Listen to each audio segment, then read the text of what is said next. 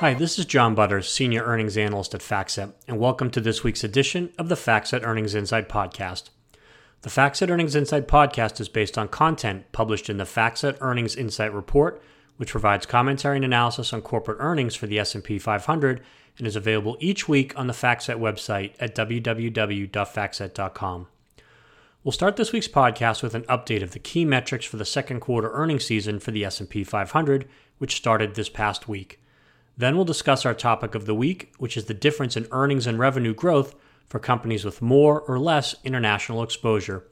Given the uneven global economic recovery from COVID-19, are S&P 500 companies with more international exposure expected to report lower earnings and revenue growth in Q2 compared to S&P 500 companies with more domestic exposure. But first, let's provide an update for the second quarter earnings season for the index. At this point in time, more S&P 500 companies are beating EPS estimates than average and beating estimates by a wider margin than average. As a result, the index is reporting higher earnings for the second quarter today relative to the end of last week and relative to the end of the quarter. The index is now reporting the highest year over year growth in earnings since the fourth quarter of 2009.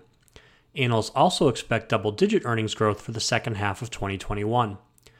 These above average growth rates are due to a combination of higher earnings in 2021 and an easier comparison to weaker earnings in 2020 due to the negative impact of COVID 19 on a number of industries. Overall, 8% of the companies in the S&P 500 have reported actual results to date for the second quarter. Of these companies, 85% have reported actual EPS above estimates, which is above the 5-year average of 75%.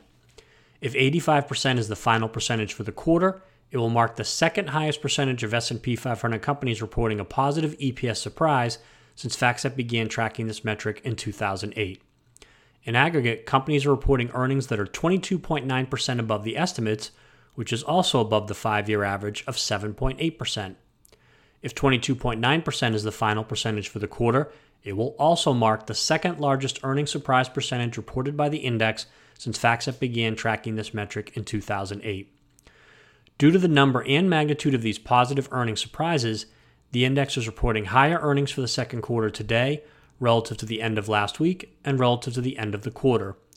The blended earnings growth rate for the second quarter is 69.3% today, compared to an earnings growth rate of 63.9% last week and an earnings growth rate of 63.3% at the end of the second quarter on June 30th. Now, when we use the term blended, we're referencing that the growth rate combines actual results for companies that have reported and estimated results for companies that have yet to report. Positive earnings surprises reported by companies in the financial sector, led by Bank of America, Citigroup, JP Morgan Chase, Wells Fargo, and Goldman Sachs, were mainly responsible for the improvement in overall earnings for the index during the past week. Positive earnings surprises reported by companies in the financial sector, led by these same five companies, have also been the top contributors to the overall increase in earnings for the index since the end of the second quarter. If 69.3% is the actual growth rate for the quarter, it will mark the highest year over year earnings growth reported by the index since the fourth quarter of 2009 at 109.1%. The unusually high growth rate is due to a combination of higher earnings in the second quarter of 2021 and an easier comparison to weaker earnings in the second quarter of 2020 due to the negative impact of COVID 19 on a number of industries.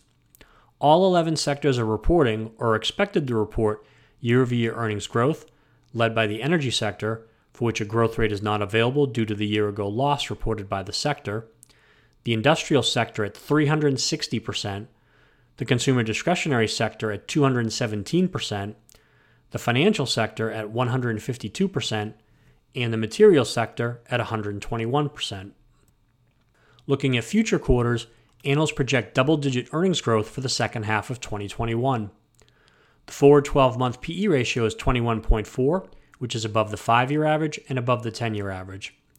And during the week, 79 S&P 500 companies, including 9 Dow 30 components, are scheduled to report results for the second quarter. High-profile companies expected to report results during the week include Johnson & Johnson, AT&T, Verizon, Intel, Coca Cola, IBM, Dow, Netflix, Honeywell, American Express, and Travelers. Now let's move on to our topic of the week, which is the difference in earnings and revenue growth rates for companies with more or less international exposure. Given the uneven global economic recovery from the impact of COVID-19, are S&P 500 companies with more international revenue exposure expected to underperform S&P 500 companies with more domestic revenue exposure in terms of earnings and revenue growth for the second quarter? The answer is no. FactSet geographic revenue exposure data, which is based on the most recently reported fiscal year data for each company in the index, was used to answer this question. For this analysis, the index was divided into two groups companies that generate more than 50% of sales inside the US, or those with more domestic exposure, and companies that generate more than 50% of sales outside the US, are those with more international exposure. Aggregate revenue growth rates were then calculated based on these two groups. As we previously noted, the blended earnings growth rate for the S&P 500 for the second quarter is 69.3%. For companies that generate more than 50% of sales inside the US, the blended earnings growth rate is 62%. For companies that generate more than 50% of sales outside the US, the blended earnings growth rate is 87%. The blended revenue growth rate for the S&P 500 for the second quarter is 20.2%. For companies that generate more than 50% of sales inside the US, the blended revenue growth rate is 17%. For companies that generate more than 50% of sales outside the US, the blended revenue growth rate is 30.5%. So what is driving the outperformance of S&P 500 companies with higher international revenue exposure? Well, at the sector level, the energy sector is expected to be the largest contributor to the higher earnings and revenue growth rates for S&P 500 companies with more international exposure. Within the energy sector, ExxonMobil and Chevron are the largest contributors to earnings and revenue growth for S&P 500 companies with more international exposure. ExxonMobil generates 65% of revenues outside the US, while Chevron generates 61% of revenues outside the US. If these two companies were excluded, the blended earnings growth rate for S&P 500 companies that generate more than 50% of revenues outside the US would fall to 63.9% from 87%, while the blended revenue growth rate for S&P 500 companies that generate more than 50% of revenues outside the US would fall to 24.5% from 30.5%. This concludes our podcast for this week. Thank you for listening.